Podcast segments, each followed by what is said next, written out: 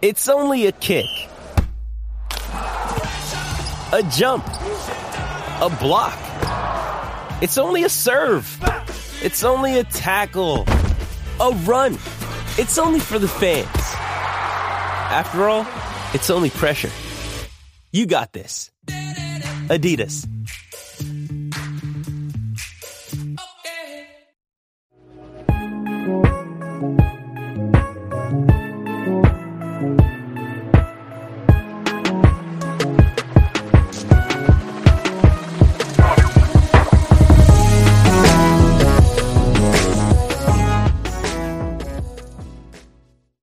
Welcome to another episode of the No Ceilings Podcast. I am Tyler Metcalf, joined as always by Tyler Rucker.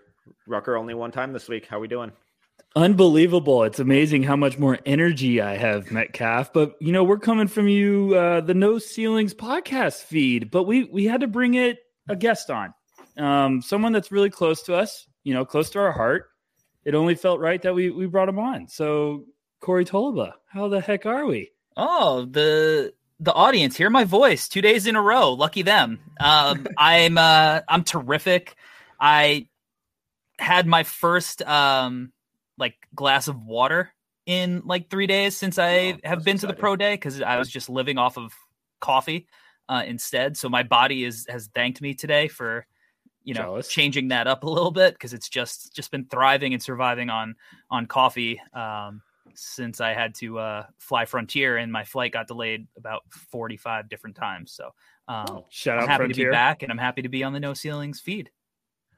Wait, I also heard um, before we get into this madness, I also heard a rumor on the streets that you had Chick Fil A breakfast for the first time. Can you the the people want to know is that a true statement or is that fake It- news? No, it is a true statement. Um, Wow. I I get Chick Fil A for lunch, uh, probably like three times a week.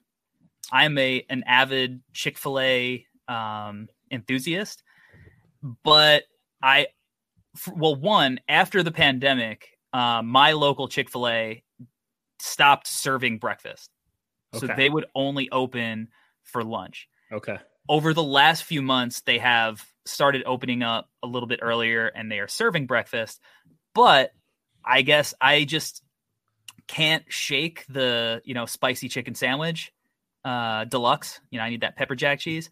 And um so for the first time i had a chick-fil-a breakfast sandwich uh just a you know chicken sandwich on a biscuit. It was phenomenal which you know i would expect nothing less from you know chick-fil-a because it's you know it's as, as far as uh food goes they're terrific. Don't don't love some of the other stuff with them but you know they're just you know very nice people who work at the establishment and they they cook really good chicken sandwiches If you if you had to have the breakfast on a big board, where where is he going in the lottery or is it late first round sleeper?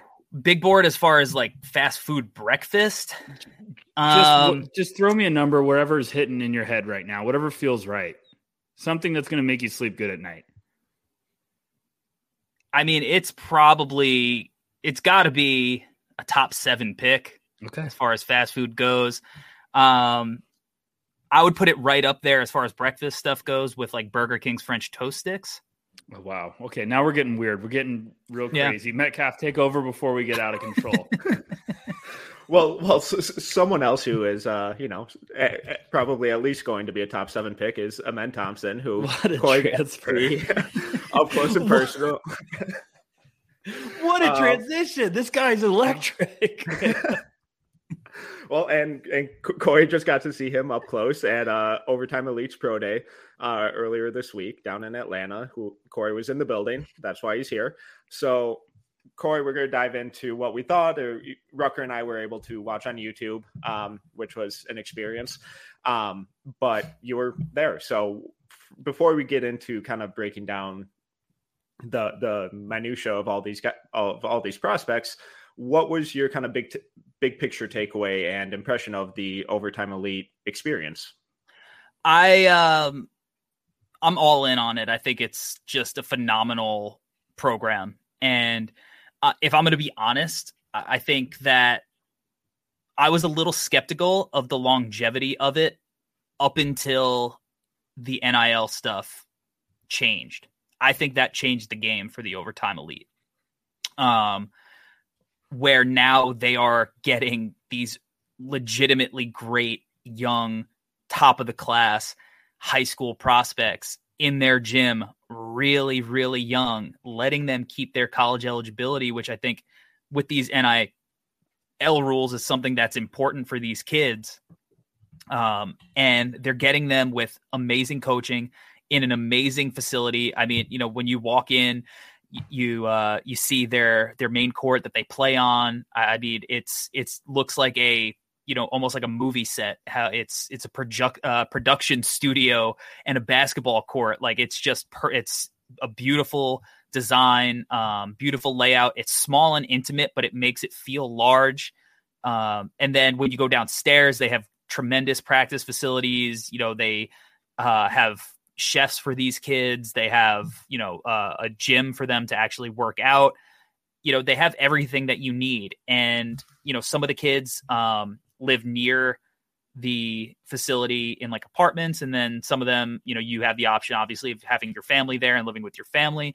So they're getting this uh, unbelievable experience that they're learning from, you know, and playing against really talented people from a really young age every day and it's a family and it's competitive and again they're getting great coaching uh, and the league is expanding you know it, last year it was the same three teams and they're playing against each other they played a couple of exhibitions right but it was just the same three teams playing each other and it, it's hard from an evaluation standpoint for guys like us that's hard to evaluate.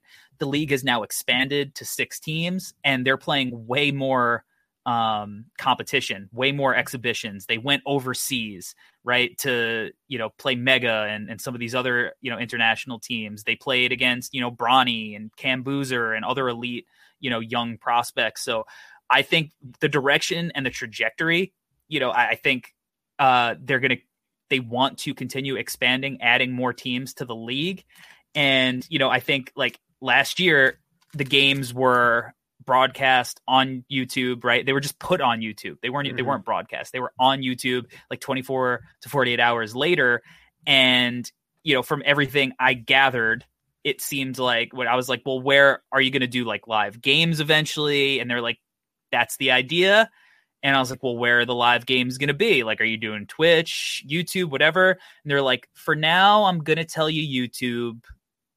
That's all I'm going to say. And I'm like, all right. So you guys are trying to get a you're in the works for some kind of media rights deal. So yeah. I think the exposure that these kids are going to start getting outside of just being like social media stars, because obviously you can't beat their social media team, right? That like that is a powerhouse. These kids are building a following at such a young age. So you add to the fact that they're going to be, I think, I don't know where they're going to be getting their games broadcast, but it's going to be on a larger platform than just throwing it on YouTube and you know, not even necessarily always having the full clip. So the growth that I think I've seen from year one to now, similar maybe to no ceilings, uh, has been a tremendously positive uh, thing. And I like I I was very impressed by the entire uh, the entire day that I was there and the facilities and the players and, and everything they have planned. I think it's uh, an unbelievable thing. You know, like I, it's a league for sure. That's that's what they want to be known as. They want to be known as a league, but it almost feels like there are similarities to some of these um like clubs overseas that are like academies for young kids that are building, you know, kids to be professionals, right? That that's what it feels like when you're there except they're playing in a, you know, uh, a league that is going to continue to build out. So I tremendously impressed by it. So, kind of going forward, obviously, this is only their second year. So, you know, they can still be pretty flexible in what direction they want to go down long term strategy wise. But the NIL rule changes with college basketball really did change things. And it did seem like this year they kind of pivoted more towards getting a lot of these really talented 15, 16, 17 year old kids who aren't going straight into the NBA after one season. So, just a hunch. Do you see them kind of pivoting more or continuing towards this college alternative where they can pay players and they're acting more as a minor league system for the NBA? Or do you think that they may even just pivot more towards becoming one of the elite kind of prep organizations that is rivaling uh, Montverde or IMG, and they're building up these high school players to get them ready for whether they end up going to college or pros or overseas or whatever. I, I think that's they're already kind of trending there. Like they have classes that they like uh, the kids that are there, they have core classes that, that they have to take, you know, to like graduate school. But then like as far as like electives would go, they have like this program set up to where they can kind of prepare them for all these different opportunities that they would have, you know, at, at the next level, be it G League, international, NBA, whatever it is. So I, they're already setting that kind of stuff up because yeah, you know, you have to realize like some of these kids that I saw, they're not draft eligible until 2026. Yeah. You know, if they're going to be there the whole time, right, they're going to be learning and soaking in so much information and by the time they get out they should be fully prepared for whatever that next step is so i think they're already doing that if there are you know more thompson twins out there i don't think they are going to be like no you can't play here you know i think until the nba gets rid of the one and done rule i think they're going to still be looking for that talent if it's out there but i do think that they have made a concerted effort with guys like Bryson Tiller and Nas Cunningham of you know really going after these highly recruited prospects and um, you know they've nabbed them. So I think you're going to start seeing like a guy like Bryson Tiller who is ranked fifth overall in the top, you know, his class right now. I think when he gets a little bit more exposure and just being through this process, you know, I know somebody there told me like as soon as Kevin Ollie saw him, he was like, "What's he ranked?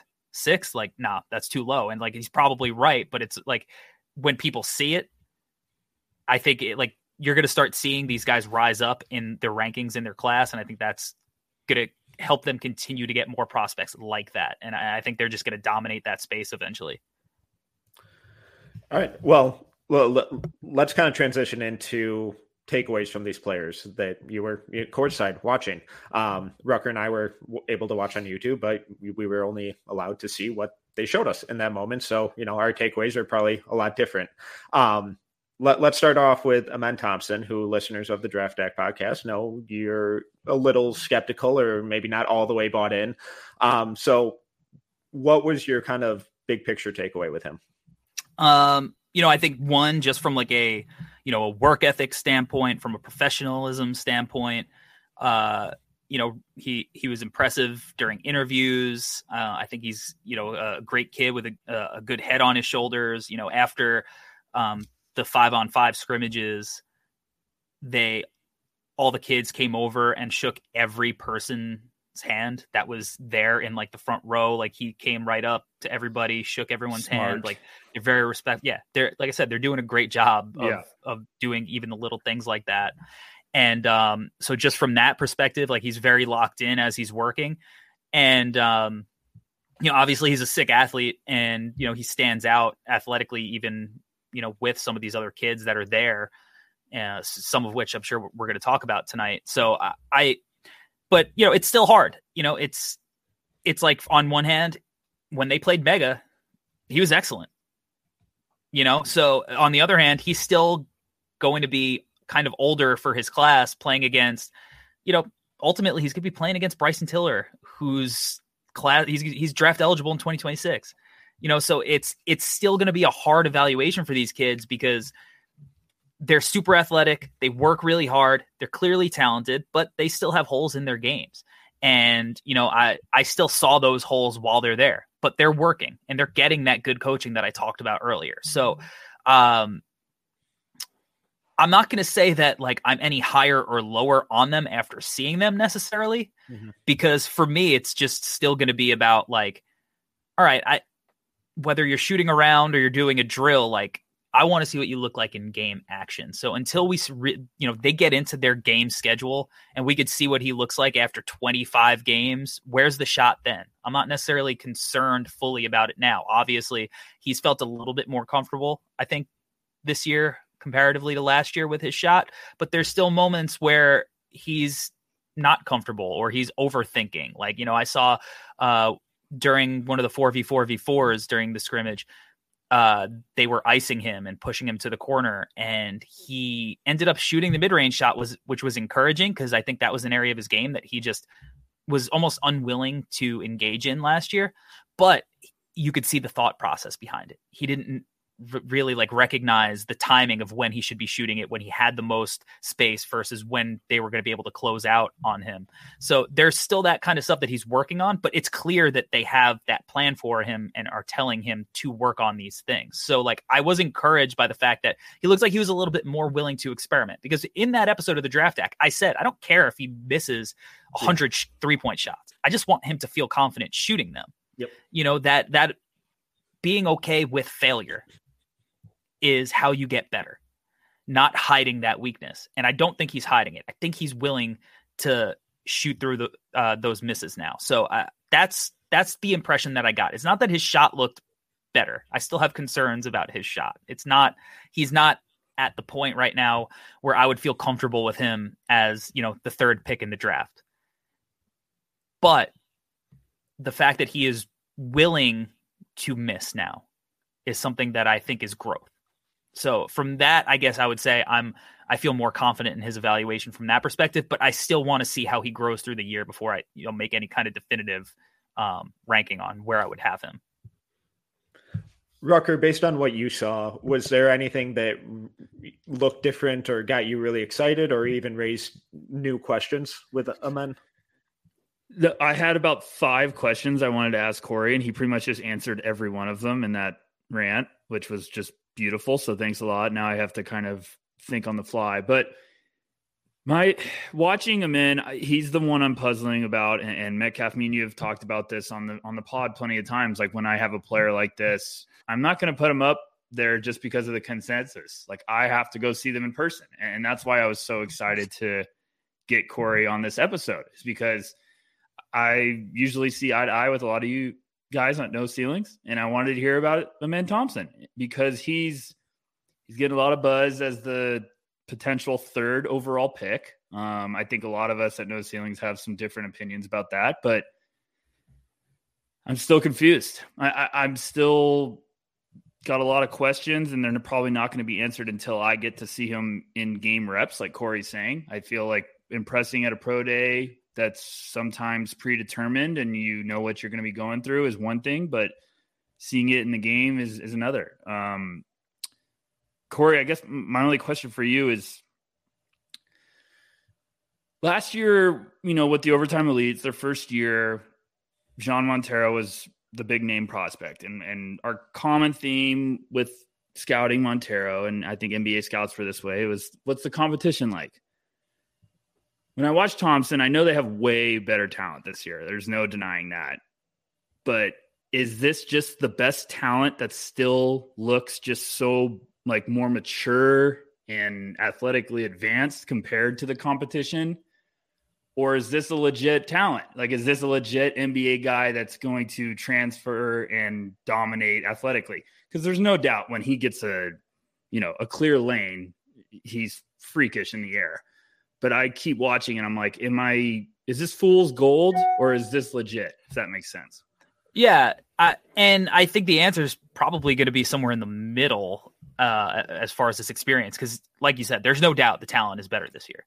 You know, right. obviously they have a carryover of a lot of the guys, but they've gotten a lot of talented kids um, throughout this program that he's going to be going up against. And you know, it's hard because these kids, I think, are all like some of these kids, I think, are going to be the same caliber of prospect they are, but they're behind developmentally. You know, physically, as far as their game goes, the talent's there, but he's just a little older, a little bit more, you know, uh, developed as as far as that goes. So it, it is hard because I do think that part of him maybe you know looking like a standout in certain situations is going to be that. But like I said, he played really well against Mega. He played well in his internet against international competition that is the the kind of environment where you would want to see him and kind of you know evaluate him versus his peers and he still stood out you know eh, he still had those same concerns the sh- you know the the three point shooting wasn't great but he got to the line and he knocked down his free throws so eh, i wish there were more of that kind of context to evaluate against And, you know, it's unfortunate. I think that, you know, there's not, but he is going to be playing better talent, I think, overall than he played last year. And, um, like I said, I think the coaches are doing the right things. Like I really do. Like in the um the drill portions, you know, one of the things that they were showing, it's like I, I know Metcalf, I think this is one of your concerns as well that that I share. Like, all right, once he gives the ball up, what is he doing? Yeah. Right? Like, because we know he's a great playmaker. He is a genuinely right. very good passer. And obviously he he showed off a little bit of that uh you know, throughout the pro day. But what is he going to do when he doesn't have the ball in his hands? Because if you're going to be the third pick, you know, maybe you're going to Houston. Are you taking the the ball out of Jalen Green's hands? Maybe, but probably not. Jalen Green's going to be a third year player at that point who's you know, going to be in the year where most players explode? Are you taking the ball out of Cade's hands? Are you going to take the ball out of Paolo and Franz's hands? Like, no, right? You're not. So, what are you going to do without it? And, you know, so they're focusing on things like that in, you know, what they're working on the drills. Like, a lot of the drills were, all right, we're going to come off the screen. You're going to make that weak side hit but now you're going to come and relocate. You're not just going to stand still. You were going to relocate to a spot. And, you know, in the 4v4v4, because I think you said that they cut the the scrimmages off, right? They cut it was just yeah, the four v four v fours. Yeah, yeah, it was, it was like halfway awesome. through. It was we love the know, overtime elite, but that was great. Like I love I love a good four v four v four, but it's also not the best um you know thing to show Amen and Ausar's physical talents because there's less up and down because you already have a defense waiting on the other side, right?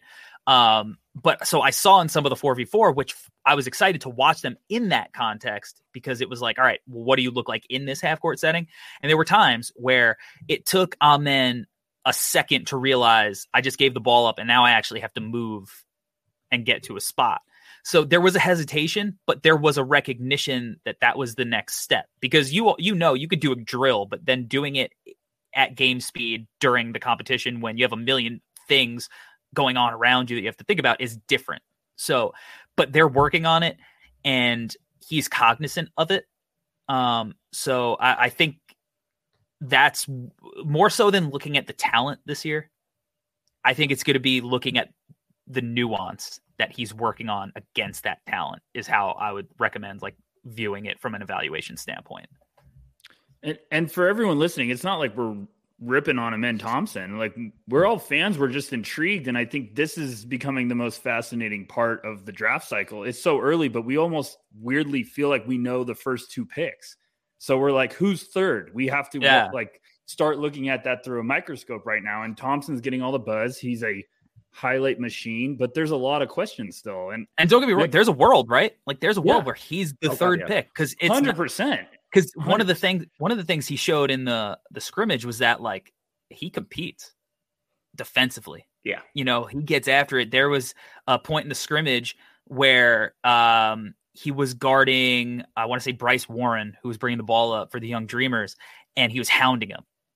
Right, and Bryce Warren's a good player. I saw him not only at the pro day, I saw him play in New Jersey a couple of weeks ago, and um, he was hounding him, and he made him pick up his dribble basically at half court. Like he was turning him and he basically like Bryce Warren, he swarmed him to the point where Bryce Warren basically like fell on the ground. And then Amen was like talking shit to him while he was on the ground. And like obviously this is probably his boy out of, you know, that context.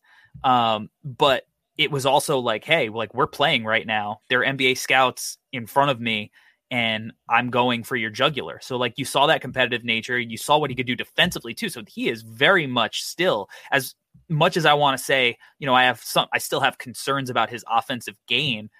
He still showed a, a ton of stuff that you were like, "Hey, I get it if a team is like I'm betting on him to be the third pick in the draft." Mick Metcalf, I'm going to throw you out for a curveball because you know everyone knows that you love this. Like we all know that about you. We all but, know that watching the pro day Metcalf, we and you have talked about Thompson before. We've talked about him behind the scenes of our thoughts. Did you feel any different watching him? Are you intrigued by because you've also we've talked about his defense and we said yeah. kind of we wanted to see if the motor stayed hot because it when it turned off, it was like there's the questions, but he looked like he had the tools to be nasty. And that's where I think the area is if that stays consistent, I'm I would easily buy in on Amen Thompson because the shot will always be something that needs work. But if he unlocks another like potentially elite skill like that, yeah, okay. Like I, I'll feel better about the the shot needing to be a loading process if you want to put it that way. Yeah, and I, have always really liked his on-ball defense. Um, you know, we the competitiveness that Corey just mentioned, we saw that a lot when he would, you know, be the point of attack defender, especially last year when like he would defend his brother and like they would go at it because you know they're competitive. They're not going to want the other brother to one up them. Um, so I, I, feel like the on ball stuff has always been really consistent and really impressive because of his footwork, his length, his competitiveness. Uh, the off ball stuff still kind of has me worried. Um, whenever a shot goes up, I mean, he just watches it and doesn't box out and just uses his pure explosiveness to potentially get a rebound. But I mean, he gets back cut a ton, gives up offensive rebounds a lot. Um, offensively, uh, uh, based on my you know vantage point a lot of it looked the same so my feelings on this weren't really changed um, it's encouraging to hear corey who was you know right there say that he was at least processing how he needed to move off ball and relocate after giving the ball up because that stuff's really important and it's something he's going to have to learn. So think corey in my, my last question on his offense is that off ball relocation. Do you think it's something that kind of eventually comes naturally to him or did it feel like it was the flavor of the week and it was something that his coaches had just been stressing to him? And he was like all right i, I have a lot of eyes on me. There are a lot of people in the building. I have to show this off. And you know maybe two weeks from now we see less of it. No, I think it's real. Okay. I think again, I'm, i really buy into the coaching staff they have there, the player mm-hmm. development team that they have there. Like outside of the fact that the three teams have three great coaches, and you know, I'm sure eventually I'm going to once. I feel like a Ryan Gomes stan. I'm sure I'm going to be you know singing his praises at some point. But they have three great great coaches, and then you know uh, Kevin Ollie, who is basically like the player development guy for, who runs you know the the whole development for the program um, oversees kind of everything and works with all of the teams. So it's basically, I think it's like individual workouts in the morning, and Coach Ollie is there um, working with those guys, and then at night they go and, and practice with their teams kind of separately.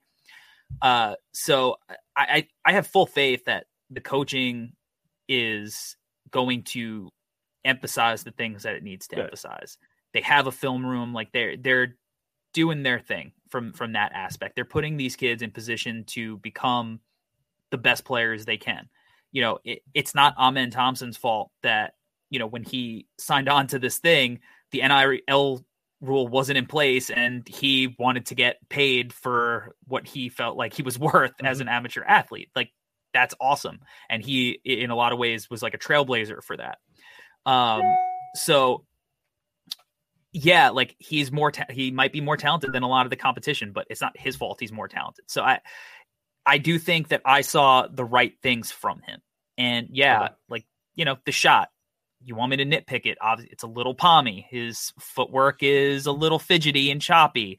He, you know, um, still kind of overthinks uh, about shooting instead of just letting it fly. But as we mentioned, he's letting it fly a little bit more often he's okay in learning how to fail in that context. If you can feel comfortable learning how to fail and being okay missing shots in front of 25 NBA teams and, you know, media and scouts, then you'll probably be okay doing it when you're just playing, you know, a random game with an audience, you know, in front of you. So I I think that these things that he's learning and that he's trying to emphasize that he showed in the pro day I do think it's going to stick, but it's a process and it's just going to take a little bit of time for it to become a little bit more natural for him. So, mm-hmm. yeah, and look, I I think one of the other cool things that they did is they didn't have Amen and Ausar on the same team when they were running drills, right? And um because they wanted Ausar to have the ball in his hands and show his capabilities there. So I'm also hoping that they give other guys on ball reps to allow him to not have always have the ball in his hands in preparation for the fact that you know even if he is the third pick again he's probably not going to be having the ball in his hands too often so i i think that they also have that idea in mind that all right i'm in he's the guy. He's going to be a high usage guard in this context, but also let's try to get him some different looks eventually when they go to five on five, so he doesn't have to bring the ball up the court every single time. Well, uh, I, I think that's a good spot to pivot to his brother, Ausar, who is the second biggest name, um, you know, in the overtime elite program. Uh, Ausar has been battling some kind of nagging injuries recently. Yeah. Um, from all I was able to see, it looked like he participated in some drills, didn't play in the 4v4 before. Um, what were your thoughts on him? Um, so he did participate in the the 4v4 v4s. Um, he did part, okay. they had like multiple groups for each team. Uh, and then he did participate in the scrimmages. So I I think that, you know, he was definitely dealing with something because, you know, in this context for somebody who's that athletic, right, you want to show these NBA scouts how athletic you looked. And you could tell like when he was going through some of the drills, he was not trying to like jump through the roof, you know, and and so that was uh, I think a consequence of him, you know, playing a little bit banged up. You know, he missed the game earlier, um, you know, last week, uh, where you know with Bronny and um, the Kentucky kid that I'm blanking on his name who went viral. And, yeah, yeah, you know, he like he missed that that stuff. So uh, he was definitely dealing with that stuff. But uh, I will say, I was higher on. I left higher on his jumper than Amen's. You're speaking my language. Please, please keep talking. Don't stop. yeah. Hey, look, don't get me don't get me wrong. I wasn't like you know who's going to be the best shooter in the class. Sorry, Tom. you know that's that's definitely not uh, how I left. But I was like, you know what? Like it looks a little bit more fluid now. Like when he's, I th- like there's nitpicky stuff. Like I think his his footwork is probably a little bit less consistent than Amen's is. Um, he still is a little palmy as well but I also thought that um, you know when he was like shooting turnaround fadeaways and stuff like that, like it just looked like a fluid like shot that you would see from one of these like early 2000s like athletic scoring guards. Um, so I was a little bit encouraged with that, and it's like obviously the more reps you get, the better. Uh, I think that he he had one move which I'm going to post to the no ceilings, you know, uh, TikTok and YouTube shorts and stuff where he like went through the lane and hit a euro step for a finish at the rim and I was like, "Whoa, that was super smooth." Because I think a lot of the Toms, a lot of the times, sometimes I I see the Thompson twins and their athleticism, and it's obvious. It's like so fast that like there, it's missing like a smoothness. Yes. You know, it's not that it's not impressive. It's not that it's less effective. It just doesn't look as like aesthetically pleasing as maybe like Cam Whitmore like gliding through people because he's very light on his feet. But Ausar made one move through the, the the lane and Euro stepped, and I was like, that's what I wanted to see. That's that smoothness that I see. So um you know, he he too, obviously, the jumper is going to be the big question with him, but I I think I'm a little bit higher on his jumper. Uh you know, he they put the ball in his hands a lot in these drills. That's why they separated Amen and Ausar in the 4v4 v4s. They they played together in the 5 uh 5v5s. So, um I I think you know, he has some decision making stuff to work on when he does have the ball in his hands a little bit more. You know, uh, I think when he was getting doing interviews um after the the pro day with with media, you know, he had mentioned that, you know, they kind of both played with the ball in their hands and then eventually Amen just kind of took over. So he had he learned how to be more of a scorer but he always kind of had that. But so I, I, think that you know he's going to um, have opportunities to work through some of the on ball stuff this year again. And, and obviously he, they they played on two separate teams last year. So he got the opportunity to show a little bit last year as well I think that's the area of growth for him like all right can you facilitate a little bit like uh, like Amen. Like that's and I think he's capable. He he definitely has some has showed some passing flashes. It's just I think he's less of a decision maker right now than Amen is because he doesn't have the same reps. But I I saw some really impressive stuff, and then there was some stuff that I was like, yeah, that you know what I ex- kind of what I expected from a guy who you know is nursing an injury. Rucker, when Corey mentioned Ausar's shot, you you perked up quite a bit. I, I for as confused as I've been with Amen, I've been like three times as confused with Ausar because I feel like I'm maybe the biggest believer because and I'm trying I'm not trying to be like, oh, I'm the guy, the only one that believes in him, but I feel like the difference isn't that massive. A lot of people have one like going third, one going late, late lottery. And I'm like, I don't know if it's that different. Like there's some stuff with Ausar I'm really, really encouraged by.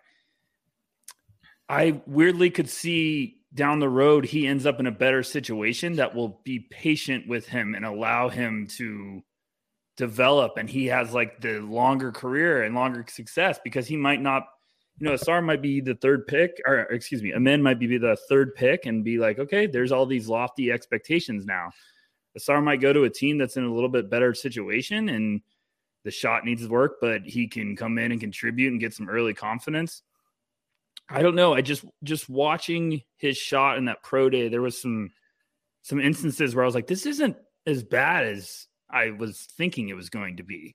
There's still some ugly stuff, but I, was encouraged and and I'm just really, really intrigued to watch him. Like I, I'm already planning to go see a couple of their games, but he the Thompson twins for for different reasons. I'm just I have to go see them in person because that's what we talk about. Like scouting and watching on film, you can only see so much. You got to see them in person. That's why you know I'm jealous that Corey got to see him. But I'm just I'm excited to hear that because there's stuff with his game that I think needs more love, needs more attention. But I feel like everyone is just so quick to be like, "Oh, shot's way way worse." And I'm like, yeah, but he does some some nice stuff on the court too, and I think he's got touch around the basket. I think he's got some some good finishing ability. I, I, I just also the court the part that Corey brought up about like the smoothness. It stood out to me with Ausar. Amen's just a freak. Like when he gets the driving lane, you could tell he just lights up from the three point line, and he's like, "Well, you know, take off. Here we go." I feel like Ausar has a little bit of swagger, a little bit of wiggle when it comes to driving through traffic at times. I might be crazy though, and that won't be the first time. So I know it, it's in that it's inevitable that these guys are going to get compared to each other a ton, and Amen has been getting more of the hype than Ausar. But Corey, watching them up close, was there anything that Ausar did that kind of really stood out to you that over like overwhelmingly more impressive than what Amen does? I don't think overwhelmingly. I, again, sure. I you know he wasn't hundred percent yeah. Physically. So, um, you know, it's hard to get a, a, a fully clear picture. Again, I think his jumper might be at least aesthetically a little bit more pleasing to look at, even though he still has some of those things that he needs to work on. But I, I think one of the points that, that Rucker made that is one of the reasons why like I don't have them in two different tiers like some people do is that I think that Ausar might have um, less of a transition from what his game is going to be from this level to the NBA level, where he could play similarly. And again, like Amen, like I'm not saying like if you're if a team's drafting him early, they're gonna want to put the ball in his hands some, right? Um, but let's say he goes to Detroit, like you have Jaden Ivey and Cade Cunningham, so you're he's gonna have to find ways to operate and learn to live without the ball Ausar is already going to be there. You know, he's already going to know how to play without it. You know, this isn't Scoot where wherever Scoot goes, he is the guy. He is ha- he yes. has the ball in his hands. It does not matter who is there. He's the dude. You know, wherever Victor goes, it doesn't matter if somehow, you know, everybody got hurt on Cleveland and they won the lottery. If Victor goes to Cleveland, sorry, Evan Mobley, Victor's the guy. you know, like Amen. I don't know if he's the guy no matter where he goes. Certainly in some places, mm-hmm. right? But if he goes to Indiana, you're not going to take the ball out of Tyrese Halliburton's hands. Right? Like so the NBA is so talented now. They're so talented that it's really hard to take that spot. And I think for Ausar, just the one thing, I just think he's going to have a smoother transition with roles versus Amen. And it's not to say that Amen is not going to be like maybe he transitions seamlessly. There's it's not to say he can't because um, he's a bright kid who works hard, and I think he'll figure that out for sure. And I think with with both of them, you know, the one thing you got to look at, like, look at the success that a guy like Jaden Ivey has had early on athletically. Like, they're every bit the athlete that Jaden Ivey is, right? Like Jalen Green, like they're going to be able to get to their spots with the NBA spacing. Um, so they're still going to be effective. I just think if I was picking one thing for Ausar as a reason to like buy in a little bit, it's because his role is probably going to be a little bit more similar. All right. Well, there are a couple other guys who are 2023 eligible, like Jesse Gortman, uh, Bryce Griggs, um, Devontae Cobbs. Did any of them really kind of stand out or make an impression with you? Um, based on what I saw, I thought Gortman looked really intriguing. Um, I thought Griggs um, it looked like he got in significantly better shape, and I yeah. thought he was he was more impressive. Uh, he, you know, honestly, he was one of my least favorite watches last year, and during these scrimmages, I was like, oh, okay, he looks better. He looks in better shape. He looks more under control. So, I, out of any of those other names for 2023, were you intrigued by any of them? Um, I'm intrigued by Griggs for sure. Like you said, like he's in phenomenal shape. You know, um, he was asked um, at the interviews after like you know wh- what how did his he handle his body transformation uh, transformation and you know he said like basically I got feedback last year from NBA executives at the pro day like that I got to get in better shape right? Like and so this summer he really just I think he became a professional. And I think it goes across the board whether it was maybe he's you know watching film and you know just treating himself as a the professional that he is and he got himself in phenomenal shape. Like he looked he looked great. So i'm definitely in, intrigued by him. Um jay gort uh i'm intrigued by just on the fact that they call him category six as his nickname because he's you know like a, a disruptor and um that is It's a phenomenal. It's a phenomenal nickname. That's, that's and uh, you know, I I saw Bryce and um, Jay Gort and, and those guys the, in the Cold Hearts team uh, in New Jersey play against some of the you know best high school talent in the region uh, in the Northeast region. Uh, which you know included a guy like Sim Wilcher, who's headed to UNC. Um, you know, some other guys were going to big time schools. So like you know they were playing against good competition in actual game setting outside of just this pro day scrimmaging. So I've you know have a good feel for them. And I thought that Bryce, you know, like his shot, it's got to be there. You know, he's got to be efficient. But I think he's a great playmaker who has a really smart IQ. And it's funny in one of the drills um, that they were doing early on, he was on the left side and he had a couple of finishes that he finished with his right hand. And I was like, uh, we, we got to get you finishing with your left hand there because when the defender comes, you're not going to actually be able to finish that way. And then in the scrimmage, he basically made the same move and smoothly finished with his left hand. Hmm. And I was like, I love that. Like he noticed, yes. he knew the situation and he adjusted in an actual simulated game situation in the scrimmage. So, uh, he's definitely a guy to watch. Again, he's going to be a hard evaluation. I feel like he's going to be yeah. a similar evaluation to like Montero, where it's like competition level. He's been in this program now for the second year. You know, he's a veteran, but he's taken it seriously. And um, he's definitely, I think, improved from last year to this year, just from his his feel for the game to um, you know, just his how he's handling his his business on the court. So I, I think there's you're definitely going to continue to see growth. Um, Jay Gort, you know, I, I, think he's a guy that right now I'm probably a little bit lower on. He has all the tools. He's got a smooth shot. Um, seems like a good kid, good head on his shoulders. But I've I think that he, so far he's impressed me more in a workout setting than the actual game like situations. Mm. Okay. So, eh, not to say that you know their season hasn't started yet, so it's not like I'm like, hey, I'm out on this kid because mm-hmm. I see him working and he's got some real tools physically.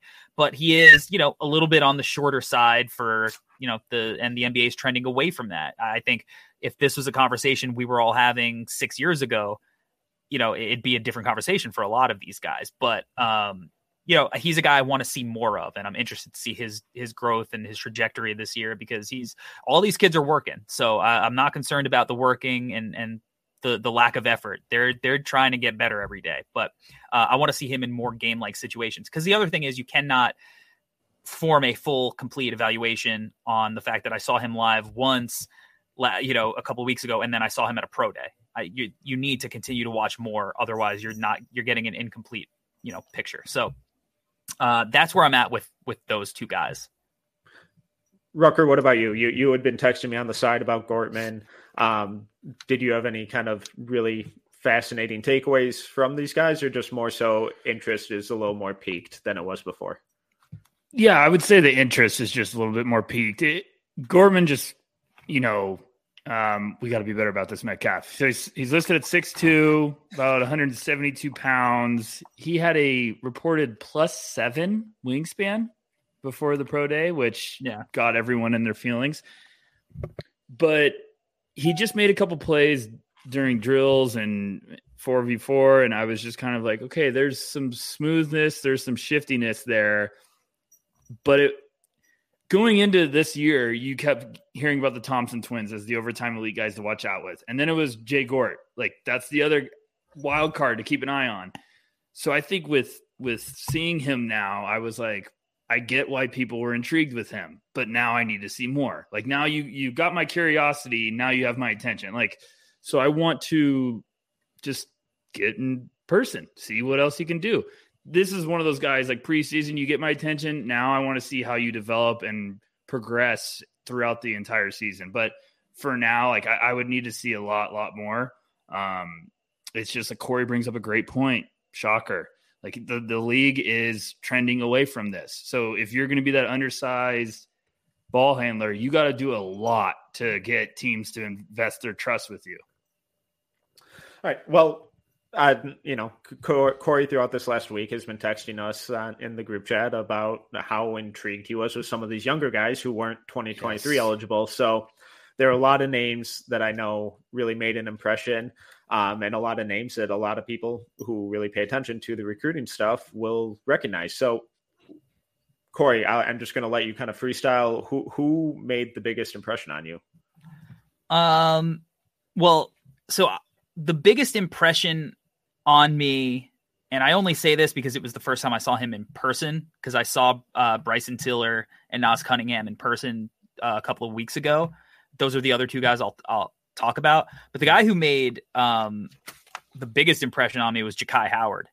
Ooh, okay. So sell me on Jakhi Howard. Sell me this pen, Mister Draft yeah. Deck. So Jakhi Howard, you know, you we say that like the the Thompson twins are these generational, unbelievable athletes. My man Ja Howard is right there. Really? This kid's bounce is crazy, man. Like I'm talking his head is above the rim. He doesn't have the same quick twitch first step burst that the Thompsons have. But it would not shock me if his he had more bounce. Like I was like, yo, this kid and and then I was like, um, all right, well, like how old is he? You know, he's draft class of 2025. He's listed at six he's last uh, listed at six six in the program that they gave us, and I feel like he was every bit the same size as the Thompsons. Like he, I mean, if this kid is what uh, a sophomore uh, yeah, in high 17. school, right? Like junior, I don't know, like whatever he is, like he's super young. He still might be growing, and what a smooth shooter. So it's like we have questions about the Thompsons uh, shooting. Jakhi Howard, that kid, aesthetically, that thing looks pretty. Like I wrote down in my notes, like Bradley Beal question mark. Like as far as like that's what his shot preparation looked like. And here's the thing that I loved about him. And this is a nuance that you could only see in person. One of one of the the things that they do in, in these pro days with the coaches, the coaches are out there coaching these kids to talk on the floor. So you know, when they're doing these shooting drills where they're like coming off movement and like, you know, um, fading to the corner, the coaches want them to scream like ball. Um, and I, he was the only one that I noticed that was actively doing that, not only in drills, but was doing it out on the floor in the 4v4v4 and the 5 on 5 scrimmages. So he's taking all of the little nuances that they're like something as little as just talking to communicate that you have an open shot and he's executing that out already. Um so developmentally, he's a sponge. I, see what he's picking up and he's actually putting it into practice. athletic gifts through the freaking roof. Competitive, um, I was like, yo, this kid's got something serious. And like, I know that like, you know, he, he didn't have like the flashiest box score um, in the game against like Bronny and uh, Cam Boozer like that weekend, but he's younger. And I am so interested to see how he develops because I think he has real elite um, athletic tools to go with a really beautiful stroke. And so I'm going to be watching to see how his ball skills develop when he, you know, I think after the Thompson twins move on and he's actually given more on ball reps. I'm going to be interested to see how that plays out because it, he could be one of these guys who is like a, you know, potential 25 point per game scorer, super athletic, but he's also, you know, six, seven, you know, like so that's super intriguing. So I wanted to start there just because it was new and fresh, and I hadn't seen him in person. I had just seen you know the crazy dunks on like TikTok. Um, Bryson Tiller is draft class 2026. I saw him. That was wild when I looked that up because I, I like, was convinced the whole time on the broadcast they were lying and they kept zooming in on him and his frame. And I was like, that is a grown ass man. That is not yeah. a 2026 prospect. So I was um, like, real quick, hold on. Because yeah. you brought up a great thing that's really important. And I don't want us to forget about it about Howard. That's probably the most important thing I've heard this entire night. And I love talking with you guys. But NBA scouts like for everyone listening to Corey's rant about like how Howard was a sponge and picking up and trying to do all the little nuances, you might not think that was a big detail. That is humongous for NBA scouts and executives. They light up when they see that. Like that is the little stuff that makes a guy jump 15 spots on a board is because they're like, hey, this kid wants to work. He's coachable. He's a quick learner and he's going to be a technician and a robot. So, like, from everything we talked about tonight, like that just sold me. That sell me this pen. That just sold me on Jakhi Howard, and now I'm excited. And I also, while you were talking, had to remind myself of who that was. And yes, I know exactly who that was. I was like, "Who the hell is this kid?" oh, pretty. So okay, all right. I just that's a really important part because like it is. Go, why do they? Why is this guy buzzing? And it's like because that's the intel. That's what you can't see sitting on your couch that's what you can tell when you're in person and you're scouting live in the event. So thank you, Corey. Appreciate it. Now well, you, you know that's talk that's about the Incredible you, Hulk. That's why that's why you had me come on here to give you yeah, these you these little details. And I yeah. think why you're emphasizing it is, you know, Metcalf asked me earlier with Amen Thompson, do you think that he is going to be continue to put this stuff into practice outside of this pro day? And I do, but Jakhi Howard already is putting it into practice some of these things that, right? that's awesome.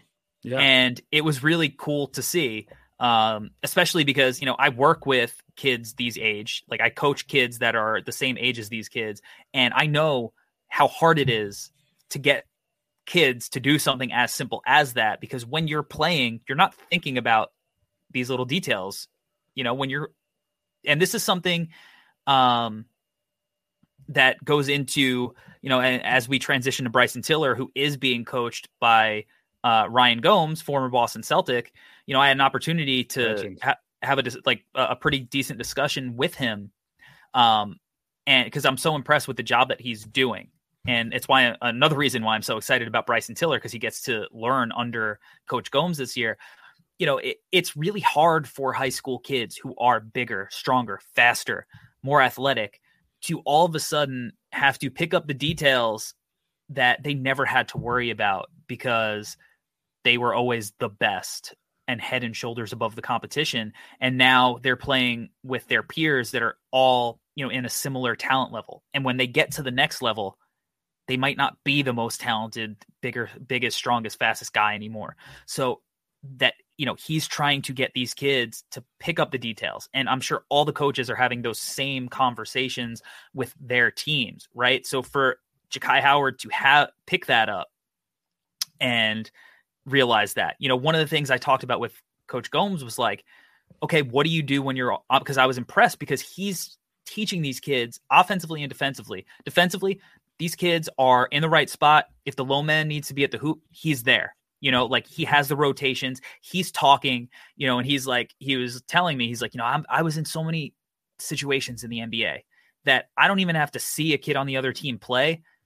If if he like i could already tell what he's going to do just because i've seen the patterns so often in the nba and i'm trying to teach that to these kids and i'm trying to teach them how to be effective both off of that and how to counter it but at you know how to be effective no matter what the situation is because you can because I've seen all and been in all these situations.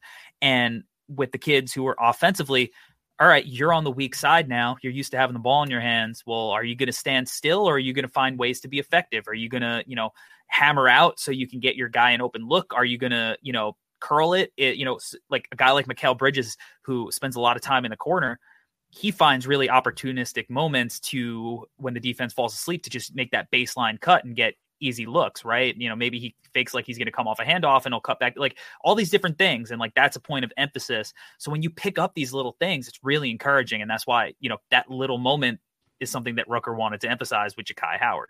Um, now on to Bryson Tiller. I, you know, I, I, you know, you hear the name, you see the lists, and then when I saw him in person in the game, uh, two weeks ago in New Jersey, I was like, oh my God. Because, you know, I was seeing him do some things baseline where I was like, can I trade uh, Patrick Williams for Bryson Tiller right now? Because they're the same exact size and same kind of player. And that's how ready he looks physically, where like he looks like he could play in an NBA game yesterday. And he is a sophomore in high school. you know, um, but beyond that, he is talented. He is uh, a worker. Like he's got a, a good head on his shoulders, and he is getting coached by a good coach. This kid, right now, he's ranked number five on the top 25 um, on ESPN's list. That is not going to be that way for long. This he's a sophomore. He's 6'9, 220 already. Like he might end up 6'10, 6'11. He said in the interviews afterwards that he watches guys like Kawhi and Giannis and like all of the guys that you want him to watch and learn from. That's who he's watching and picking up things for his game. And you could tell. I saw him in New Jersey take a rebound, gobble up a rebound, rip it out of the air, take it coast to coast, and throw like a tomahawk dunk on the other side. And again, this is against uh high level competition that are going to be D1 players like next year. So, man, his potential's through the roof. I think he's one of the better prospects that are, you know, in the high school circuit right now of any age at all. And he's a guy that like hey, I know that it's years away. We're in the year 2022. He's not going to be a he's going to 2026 draft guy. Buy stock in Bryson Tiller right now because this kid is the goods. He is the real deal. Metcalf, what'd you think? Because the only thing I would say is I'm watching the pro day and Tiller comes on the screen. And and I Metcalf was texting me before and I was like, I'm watching without knowing anyone. I was like, I, will I'll figure out the names throughout because I was like, I want to see who pops. It's the best way to watch. Yeah, it's the best way to pop because I was like, who stands out? All right, let me look him up. And Tiller, they zoom in on Tiller, and I'm like, who's this fucking kid? And then they're like class of 2026 and i knew who tiller was before but i just hearing it and seeing it you're like oh my gosh that's him? And they're interviewing a coach the whole time he's doing his little pro day workout. And the coach just could not stop raving about the type of kid he is how mature he is how serious he takes his body how he's just like just it handles himself the right way. He's they're like he's mature beyond his years he's taken himself so serious when it's like working on his body, working on his craft. And I was like giddy about talking about him. And I'm like, I'm watching him and I don't know him and I don't know anything about him. And I see how special he looks. And then you, you keep hearing the 2026. I'm like, you guys are lying. There's no way. He's listed at 6'9, 15 or something. I'm like bullshit. Where's the other 40 pounds? Because he's just ripped. But um, he looks and it's more Oh. impressive in person. And his body his physique is more impressive in person man like and and that's why i'm so excited about the overtime program and circling back to one of the first questions you asked like you know how do you what was your impression bringing in kids like this Yeah. it's and getting them impossible. in like It's in one year the the jump they made is ridiculous. it's uh, it, i mean a kid like this that's a get man. This kid is the he's a he is the real deal. He's a big time like when they look back it's going to be like oh bryson tiller who you know i think has the potential to probably be an you know a, a multi-time all-star down the line. He was a part of the overtime elite program. That's going to be a recruiting tool a selling point you know what i mean? And um the same thing with Nas Cunningham. You know, Nas Cunningham is, you know, depending where you look, either the number one prospect or like number three prospect in his class. They got him. And I'll tell you my favorite thing that uh, I saw from Nas Cunningham, because this is a guy that I look at offensively and I go, you know what? He might be what we wanted Emoni Bates to be. Ooh, and I was really excited to ask you about Cunningham more than anyone. So here we are. Here, But I'll tell you my here. favorite nugget because it's not offensively. So I'm right in front of him because I'm down by his section because they're doing these um you know a lot the the 4v4v4s like the, we were able allowed to pretty much move around wherever we wanted we're sitting courtside but they're like you can sit on whatever section the world is yours. Like the overtime people were the best. Like wherever you want to go get your content like go get it. So i'm on one side of the court and he's got a mismatch with a bigger guy right? And he's he's defending him and the guy's in the post is like he's telling him he's like you can't guard me. And he's like he's like this is this is a mismatch. He's like you can't guard me. But he doesn't have the ball. So he's right in front of me say, he's saying this to Nas. And Nas every time he said that he's like all right call for the ball then he's like call for it then. He's like you won't call for it. Call for the ball. I'm, it's a mismatch. Call for the ball then. And he wasn't calling for the ball. And then eventually the ball swung to him in the post. And this is a guy that's got a probably you know 40 50 pounds on Nas Cunningham who was a young kid who hasn't you know filled out and grown into his body yet but has a good frame.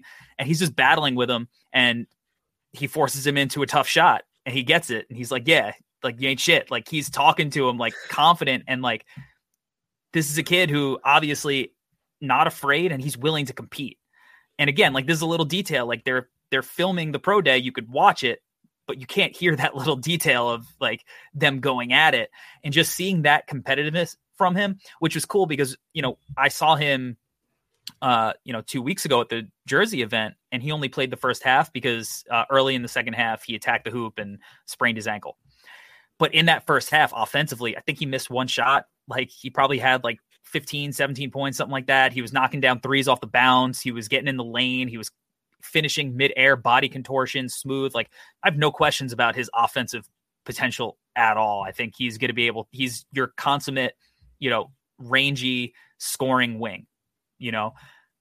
But the defensive stuff the competitiveness like that's the stuff that i thought was really cool to see from him in person because look if you could score in this league and that's cool and everybody wants that everybody needs that but you're going to get to a certain level and eventually everyone's going to be like okay but can you guard because if you can't guard you're not a playoff guy and i saw signs of him just from a competitive standpoint where i was like he could be a playoff a legit playoff guy one day as one of the main guys on a team Metcalf, what did you think of, of Tiller and Cunningham? I don't like when you're quiet, so I gotta throw you on the spot sometimes. No, that, that, but I, I much prefer Corey's intel No, here. Cor- Uh, this I has mean, been I'm fab.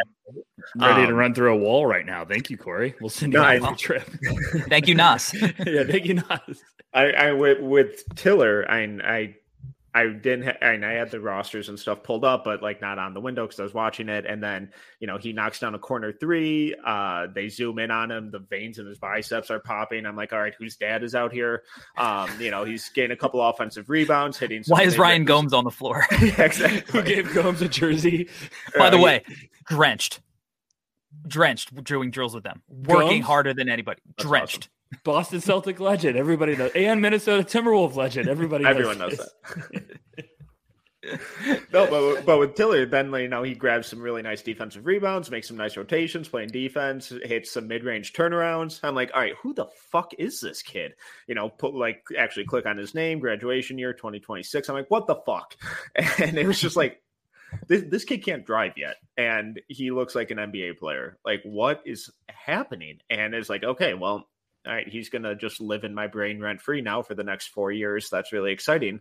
Um, and then Nas Cunningham is just like God, just everything is fluid and effortless, and it's like God, the, like the the ceiling for this kid if you know he really locks in everything and it becomes more consistent and there's just so much for him to work with on both ends of the floor where it's like just his upside and potential is scary so i'm it, it was impossible to come away not incredibly impressed with both of those guys individually but then just all of the uh, the young talent that OTE brought in this year because it's just it's really really impressive and so much deeper than what they had last year. So we're potentially going to have a draft with Bryson Tiller, Cooper Flagg, and Cameron Boozer. Correct. Woo! Hey, yeah. I'm just letting you know right now let us know. I'm taking I'm taking Tiller over Flagg. I know we're years away, but oh man. and I get it. I like it. The the defense, the length, maybe the shooting comes around. He's impacting guys. He's, he's at Montverde. He's going to have, you know, he's going to develop in a really good spot too. Yeah. Bryson Tiller. No, oh I, man. I'm just saying that's a gauntlet. I mean, gauntlet get a top draft. Three. Just we'll get a top three fun. pick. You know, that's yeah. gonna be a, a heck of a draft. But Tiller, I was just like drooling after watching that because I was like, my goodness, you know, the the upside he has, and he looks like he's got great character. The intangibles sound like they're going to be through the roof. The foundation already as a 16 year old looks awesome. But when I watch Nas Cunningham moving on the floor offensively and getting his shot and stuff, I was like, this dude, this looks like poetry in motion. Like it is artwork with how smooth he is. And hearing you talk about his previous experience when you saw him um, live before, it, it just looked like he, he could be a damn nightmare at the next level if everything comes together because his frame it looks smooth it just looks like he needs to fill out like he, he doesn't look like it's awkward like size and he's still learning it looks like he's just like he can cover a lot of ground very quickly he can create separation and it's just maturing and letting that frame build out. All right. Well, Corey, are, is there are there any names that we didn't get to? Uh, final thoughts, things I've just forgot to ask um, with the, the, the overtime elite pro day. Um, I, I, think you know just some other guys that I would add to the radar. Um, Bryson Warren, who is going to be playing with Nas Cunningham. Um, he's class of 2024 six six foot three inch guard. He's one of the best shooters in the program. Um, he's impressed me both times I watched him. I also saw him make some really impressive reads as a passer. Um, Carlyle, I, I think he's go, yeah. he's a he's committed to Stanford. Yes. Um, he is a uh, 2024 guy as well, so he'll be on the radar soon. I think you know he's pretty impressive. Um, he's a really impressive shooter. Like he is, he can get hot real quick and just absolutely scorch you. Um, and he just a beautiful shot, high arcing, gets off the ground. He's somebody to keep an eye on. Um, Tyler Smith is another Thank guy. You. I've been waiting. I was like, what did he do to you? Yeah, Tyler Smith is impressive. He's 6'10, class of 2024, lefty, um, athletic, fluid. Another guy to keep on the, the, the radar. I, I think those are the main guys. There there are guys that um, you know, I, I think are going to develop in the program that are going to work their way up into these this same conversation eventually. But those are the guys that I, I think I was most impressed with the last couple of weeks from the games up and through the pro day. Rucker, what about you? Any, anyone stand out that we didn't mention? No, I, I was just intrigued with Tyler Smith, but it wasn't, you know, all due respect. It wasn't the level of these other guys, but watching those, I was like, who's this little lefty? This looks a little intriguing. And, and, and um, Tyler Smith, someone that I, I wrote down. I was like, okay, keep an eye on this. Like, but I thought everyone we talked about was pretty much hitting hitting it right on the spot. You know, I'm just I'm excited to be here. Thank you, Corey, for jumping on. You know, Well, the you know. first episode on the No Ceilings feed, we get Corey back to back. You know, you usually got to pay double for that type of treatment. I mean, little, you know, I was in Atlanta, you know, little, little Magic City, you know. Treated you well, gift. apparently. Is it suspended for a year from Magic City? Well, Corey, th- th- this was awesome intel. Thank you so much. Uh, please tell the people where they can find you. Well, obviously, you could find me on the uh, No Ceilings NBA Draft podcast feed. Uh, I am there on Thursdays with the Draft Deck podcast with Albert.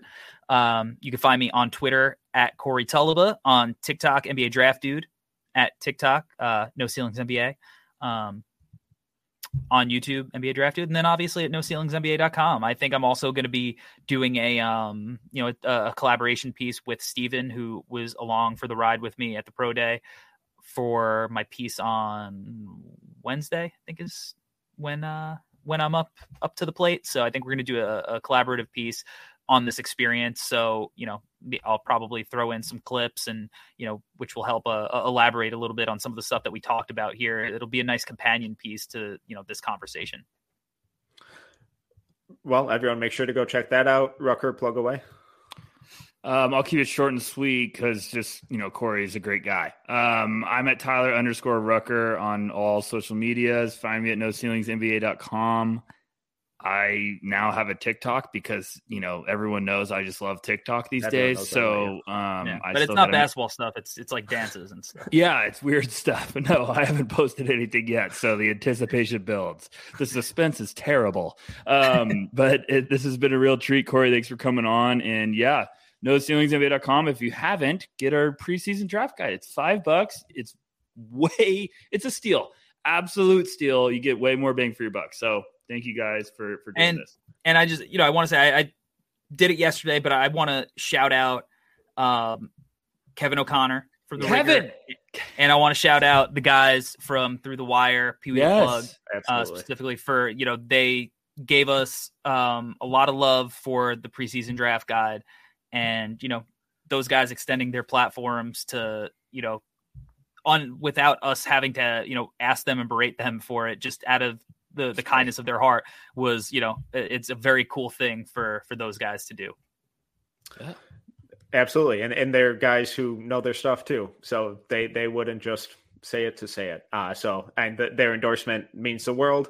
Um, so everyone, make sure to please go check out our preseason draft guide at NoCeilingsNBA.com. Um, we also have new merch up. Um, you can either go to NoCeilingsNBA.com and go through the link to the store there, or go directly to NoCeilingsNBA.BigCartel.com.